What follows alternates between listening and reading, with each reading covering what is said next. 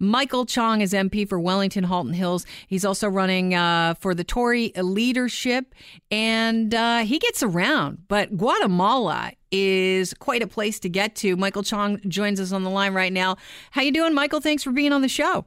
Thanks for having me, Kelly. Okay, so let's set up this story. Uh, somebody that knows a Canadian who recognizes your face, Bailey Greenspan, uh, tweeted out a photo the other day that uh, got some interesting reaction on social media. It was your face. It was indeed your face, correct? It is my face. Yeah, on it's a photo from about uh, ten, uh, from about fifteen years ago that we had up on our website, and I guess somebody took it and decided to use it in an advertising campaign in Latin America. They did. And the advertising campaign, it's an interesting one. You are the poster boy for sanitary men's rooms in Guatemala. Uh, the poster announces a special service for men, sanitary and hygienic bathroom facilities. I guess it could be worse, but uh, wow, that's kind of shocking to find out about that. Well, you know, we've been hearing, I've been hearing reports about this for years. Um, every six months or so, a Canadian would go down south on holiday and would pass by my picture in Yeah. Guatemala somewhere. And so every six months or so, I'd get an email from a very surprised uh, Canadian tourist who said that they saw me on a poster down there. And so we had, I'd known about this for years, um, but it surfaced during the leadership campaign and it went viral on social media. And uh, you t- tweeted out, and I love this, this uh, your sense of humor, just part of the Chong of the Chong campaign international outreach in Latin America. Chong Tourage. And uh, I, I like it. I think it's good that you have a healthy sense of humor about it. Eh, Did you ever think, you know what, though they're using my photo without asking, should I try and get them to pull it? We when we fir- when this first surfaced, we we didn't uh, pursue it just because it's in Latin America, and who knows who's producing these posters, Right. where they exactly got the photo from. So we just let it go. Never really thought much about it, um, other than the occasional email that I would get from a Canadian who was surprised to see my photo in Guatemala. Until the leadership campaign, when somebody tweeted it out and it started making its circles, uh, it started making its its circles on social media. Now, I don't know if you know about this, Michael, but uh, Kevin O'Leary is uh, alleging widespread voter rigging in the conservative leadership race. He's basically saying that you know the party has strict rules requiring all memberships to be purchased with personal checks or credit cards, but there are some people, backroom organizers, he thinks, using prepaid credit cards to sign up fake members. And he says, you know, beyond the legalities of this, it's completely immoral and extremely unfair to the tens of thousands of real party members that will have the imp- that will have the impact of their votes weakened. First of all, um, your thoughts on that claim? Have you ever heard of anything like this going on? Well, I don't have any more information than than you do, Kelly. Uh, but if these allegations are true, they are concerning. You know, I believe in open and transparent leadership contests. It's one of the reasons why I'm in this leadership race. I, for one, believe that parties need to be a lot more open and transparent, not just about how they conduct themselves, but also about their membership and about their finances. It's one of the reasons why I've proposed that membership be made free in political parties. I think we're long past the, the time and date where we charge people to vote in a membership, uh, in a leadership race or in a nomination contest. I think parties should be opened up so that anybody who wishes to join can do so. Those lists should be uh, permanent membership lists, uh, and they should be free.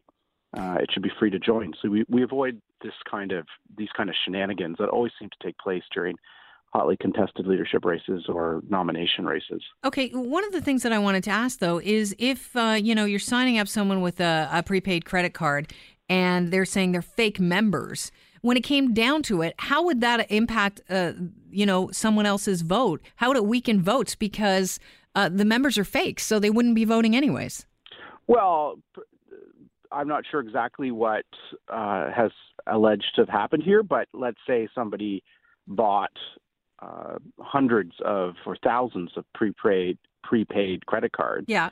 and distributed those, uh, you know, to for free um, to uh, potential party members and asked them to use those credit cards to sign up on the website. Um, that would be that would be fraudulent, and those people in turn would be asked to vote. So let's say you had a prepaid credit card that you would load it up with forty dollars, and you said to somebody, "Look, uh, use this prepaid credit card to purchase a fifteen dollar membership online." Um, when you get the ballot, uh, you can vote for my campaign, Mhm. and you can keep the balance of the prepaid credit card, which would have twenty five dollars remaining on it. Um, you know that would be that would be fraudulent, and you know that would be you know wrong. And so I'm not sure if that's exactly what Right. happened here, but that He- could that may be what happened. He was claiming it was fake people, so that's why I asked. I was thinking, well, who's you know, you have to actually produce a vote. You have to have somebody there to vote. So I was Well, interested say in that. He's probably referring to somebody in that context you'd call a fake voter because they're not genuinely joining the party Right. because they believe in the candidate or the party's vision for the country. They're ba- they're joining because they've been given an, an inducement of twenty five dollars, um, and also an inducement to have their membership paid. You know, Michael, I don't think we hear enough about you in the in this race for leadership. I have to say, I know somebody who is uh, a member of the party who joined specifically so they could vote uh, conservative, and they want you know has to have a say in this. You don't tend to send out as many emails as the Leitch campaign or the O'Leary campaign. You're not out there in your in people's faces. Here, this might be one of the first introductions, at least on our show, that we. This first time I've met you on the air. So, what is your vision for Canada and the Conservative Party? Because I think a lot of people are frightened about the direction it might be going in.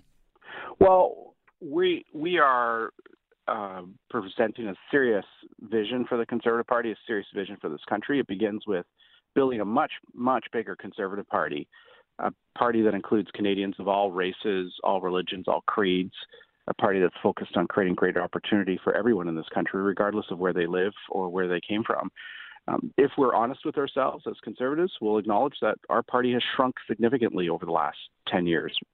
About 10 years ago, we had close to 300,000 party members. We're now around 90,000 party members. So Mm. we've lost a lot of our party membership. We've pushed people out of the party, and the party's narrowed itself, and it needs to expand. And so that's why I'm in the leadership race. I think we need to massively expand the party, make membership free, attract millennial voters.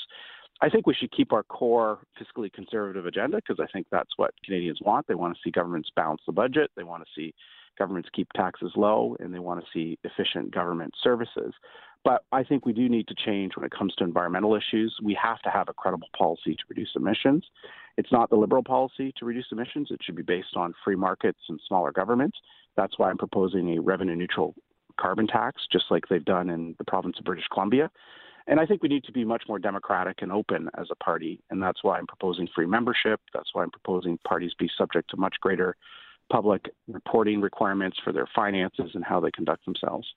Listen, Michael, I would love to have more time with you. Run out of time here, but I want to say you got to get out there. Got to get out there get the Chonger name out there.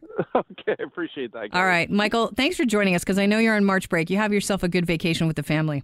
Thank you very much. All right, Michael Chong wants to be the Prime Minister of Canada. At least he wants to be the uh, the leader of the Conservative Party, and he's got a great sense of humor. Anyways, a little introduction to you.